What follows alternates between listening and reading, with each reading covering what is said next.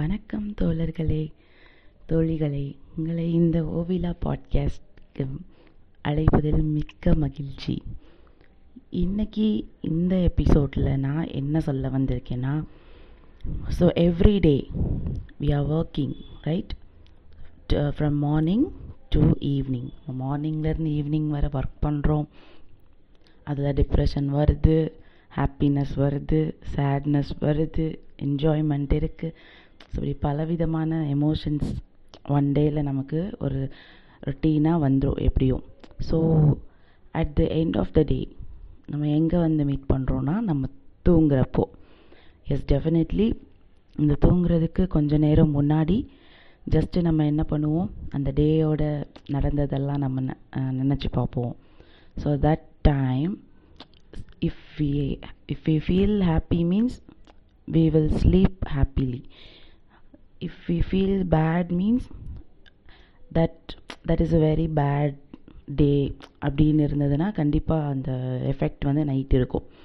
So that time அந்த time நம்ம என் நம்ம ஒரு ஒரு விஷயத்தில் ஒரு ஹாப்பி திங்ஸ்லையோ எதுலேயோ சம்திங் ஸ்பெண்ட் பண்ணோன்னா நம்மளுக்கு ஒரு தூக்கம் வர்றது ஒரு நல்லாயிருக்கும் ஸோ அந்த ஒரு அந்த ஒரு இதுக்காக தான் நான் இப்போது இந்த செஷனில் பெட் டைம் ஸ்டோரி சொல்ல வந்திருக்கேன்.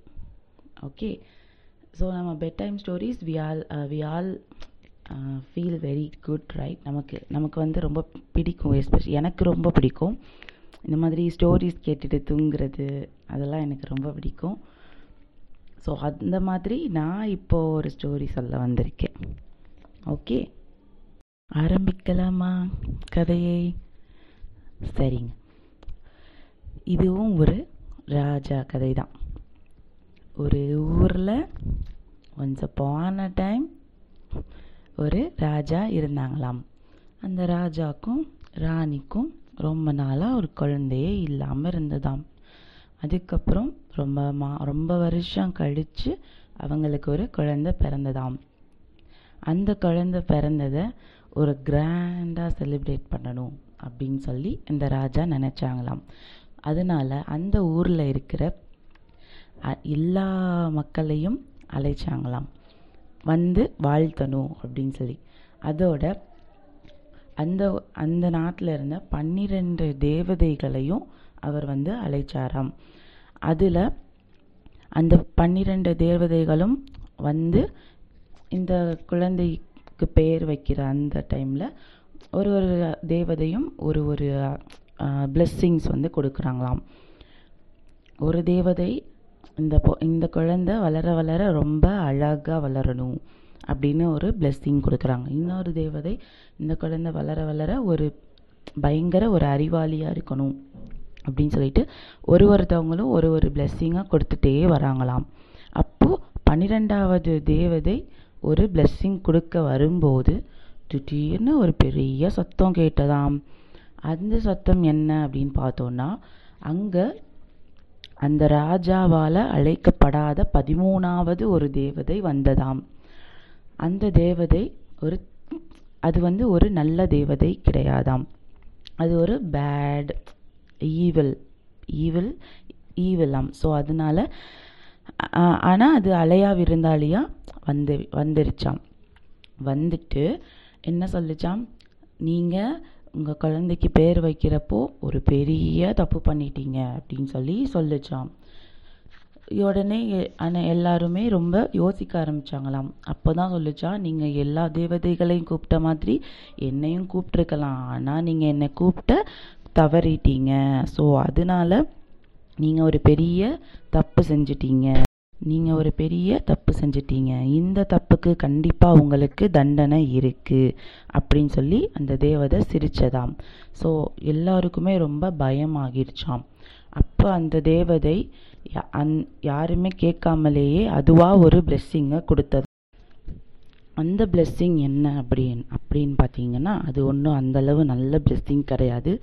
எப்போ இந்த குழந்த வளர்ந்து ஒரு ராஜகுமாரியாக வரும்போது அவளோட பதினைஞ்சாவது வயசில் அவள் வந்து இறந்து போயிடுவா அவள் வந்து ஏதோ ஏதோ ஒரு ஸ்பிண்டில் டச் பண்ணா டச் பண்ணாலே அவளோட உயிர் வந்து போயிடும் அப்படின்னு சொல்லி இப்படி ஒரு சாபத்தை கொடுத்துட்டு அந்த கெட்ட தேவதை அந்த இடத்த விட்டு போயிருச்சான் உடனே எல்லாரோட மனசுலையும் ஒரு பயம் வந்துருச்சான் வந்த ஆனால் அங்கே அந்த பன்னிரெண்டாவது தேவதை ஒன்று இருந்துச்சுல்ல அந்த தேவதை சொல்லிச்சான் இருங்க நான் இன்னும் என்னோட வரத்தை கொடுக்கலையில நான் வந்து இப்போ ஒரு வரம் கொடுக்க போகிறேன் அது என்ன அப்படின்னா இப்போ இவங்களுக்கு இவங்க ஏதாவது ஒரு ஸ்பிண்டில் தொடும்போது அவங்க வந்து ஆழ்ந்த உறக்கத்துக்கு போயிடுவாங்க இறந்து போக மாட்டாங்க அப்படின்னு சொல்லிட்டு ஒரு வரத்தை கொடுத்துச்சான் ஸோ அப்போ வந்து எல்லாரும் பயந்து கேட்டாங்களாம். அப்போ இந்த தேவதை அப்போ வந்து இந்த ராஜகுமாரி தூங்கிக்கிட்டே இருந்தாங்கன்னா அப்போ அவங்க எந்திரிக்கிறதுக்குள்ளே நாங்கள் எல்லாரும்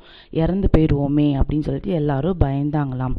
அப்போ தான் அந்த தேவதை சொல்லுச்சான் இல்லை இல்லை இந்த ராஜகுமாரி தூங்கும்போது இந்த அரண்மனையில் இருக்கிற எல்லாருமே தூங்கிடுவாங்க அப்படின்னு சொல்லிட்டு சொல்லுச்சான் அதுக்கப்புறம் அந்த ராஜகுமாரி வளர வளர அந்த ராஜா அந்த ஊரில் இருக்கிற எல்லா ஸ்பெண்டல்ஸையும் எடுத்து என்ன பண்ணிட்டாங்க? அந்த ஸ்பிண்டில்ஸே அந்த நாட்டில் இல்லாத மாதிரி செஞ்சிட்டாங்க. இப்போ அந்த ராஜகுமாரி அவளோட பதினைந்தாவது பிறந்த நாள் கொண்டாட வர்றா. கொண்டாடும்போது அப்போது அவளை வெளியில் விடாமல் ஏன்னா அப்போ தான் சொல்லியிருக்காங்க இல்லையா அவ அந்த ஏஜில் அவள் வந்து ஏதாவது ஒரு ஸ்பெண்டில் தொட்டுட்டானா அவள் இறந்துருவா அப்படின்னு சொல்லிட்டு அது வரக்கூடாதே அப்படின்னு சொல்கிறதுக்காக பாதுகாப்பாக ஒரு ரூமில் வச்சுருந்தாங்களாம். அப்போது அந்த ரூமில் ஒரு மேஜிக் கதவு வந்ததாம். அந்த மேஜிக் கதவை பா அவள் அந்த மாதிரி ஒரு இதை அந் அந்த அரண்மனையில் பார்த்ததே இல்லை. அதை என்னன்னு ஒரு ஆர்வமாக போய் பார்க்கும்போது அவளுக்கு ஒரு வயசான பாட்டி வந்து இந்த மாதிரி இந்த ஸ்பிண்டில்ஸ் வந்து செஞ்சுக்கிட்டு இருந்தாங்களாம். அப்போ வந்து இவ ரொம்ப இந்த மாதிரி இது நான் இது என் வாழ்க்கையிலே பார்க்க பார்த்தது இல்லையே அப்படின்னு சொல்லிட்டு போயிட்டு அதை டச் பண்ணுறாளாம் டச் பண்ண உடனே அவளுக்கு அந்த தேவதை அதுக்கப்புறம் தான் தெரிஞ்சது அந்த பாட்டி வந்து யாருன்னா அந்த ஈவில் அப்படின்னு சொல்லி தெரிஞ்சது. ஈவில் ஃபேரி அப்படின்னு சொல்லி தெரிஞ்சது. அதுக்கப்புறம் அந்த பன்னிரெண்டாவது ஒரு தேவதை கொடுத்த வரம் இருக்கு இல்லையா? இவ தூங்கிடுவா அப்படின்னு சொல்லி. ஸோ அந்த இது அந்த டைமில் நடக்க ஆரம்பிச்சது. ஸோ எல்லா பீப்புள்ஸுமே தூங்க ஆரம்பிச்சிட்டாங்க. அந்த கிங்டமே வந்து ஒரு எல்லாருமே பேசப்படுற ஒரு கிங்டம் அந்த மாதிரி மாறிடுச்சு. ஒரு மர்ம கதைகள் இருக்கிற ஒரு கிங்டமாக மாறிடுச்சு. ஏன் அப்படின்னு சொல்கிறாங்கன்னா ஏன்னா அதுக்கு அந்த கிங்டம் வெளியில் இருக்கிறவங்க எல்லாருமே உயிரோட தான் இருக்காங்க. அவங்க வாழ்கிறாங்க திருப்பி இறக்குறாங்க.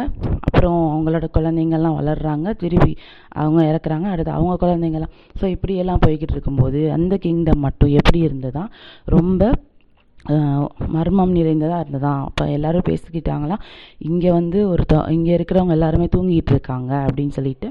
ஸோ அது ஒரு மர்மம் நிறைந்த ஒரு தேசமாக மாறிடுச்சு. அப்போ வந்து ஆனால் வந்து அங்கேருந்து யாருக்குமே அவங்கள விடுவிக்கணும் அப்படின்ற ஒரு ஐடியா இல்லையா ஒரு நாள் இந்த அரண்மனையை பற்றி கேள்விப்பட்ட ஒரு ராஜகுமாரன் இந்த அரண்மனைக்கு தேடி வந்தானாம். ஸோ வந்தப்போ அவனுக்கு அந்த வழியில் இருந்த அந்த அரண்மனை ஃபுல்லாக சுற்றி ஒரே காடு புதர் அப்படின்னு இருந்ததாம். அவன் என்ன பண்ணான்னா அதை ஃபுல்லாக அவன் வந்து ஒரு தைரியமான ராஜகுமாரன் அப்படின்றனால அந்த இதெல்லாம் தடையெல்லாம் வெட்டிட்டு உள்ளே வந்து அந்த ராஜகுமாரியை பார்த்ததுமே அவ அந்த ராஜகுமாரியை பார்த்த உடனே அந்த ராஜகுமாரனுக்கு பிடிச்சிருச்சாம். ஸோ பார்த்த உடனே அவன் என்ன பண்ணுறான்னா ராஜகுமாரி நெத்தியில் ஒரு முத்தம் வந்து கொடுக்குறான். ஸோ அப்படி கொடுக்கும்போது அந்த ராஜகுமாரியோட சாபம் நீங்கி விட்டது ஸோ நீங்கள் நீங்கினதுனால அவ அந்த ராஜகுமாரன் இருக்கிறத அவ பார்க்குறா கண்ணை முழிச்சு. ஸோ பார்த்த உடனே அந்த ராஜகுமாரனையும் அவங்க ரெண்டு பிடிச்சிருச்சு ராஜகுமாரிக்கு. ஸோ ரெண்டு பேருக்குமே பிடிச்சிருச்சு. அண்ட் அந்த ராஜகுமாரி எந்திரிச்சதுனால அந்த ஊரில் இருக்கிற அந்த கிங்டமில் இருக்கிற எல்லாருமே எந்திரிச்சிட்டாங்களாம். ஸோ இவங்க இவங்க தான் வந்து தைரியமாக உள்ளே வந்து காப்பாற்றிருக்காங்க அப்படின்னு சொல்லிட்டு அந்த ராஜகுமாரிக்கு அந்த ராஜகுமாரனை கல்யாணம் பண்ணி கொடுத்துட்டாங்களாம். எப்படி இருந்தது ஸ்டோரி கேட்டுட்டு நல்லா தூங்குங்க. Good night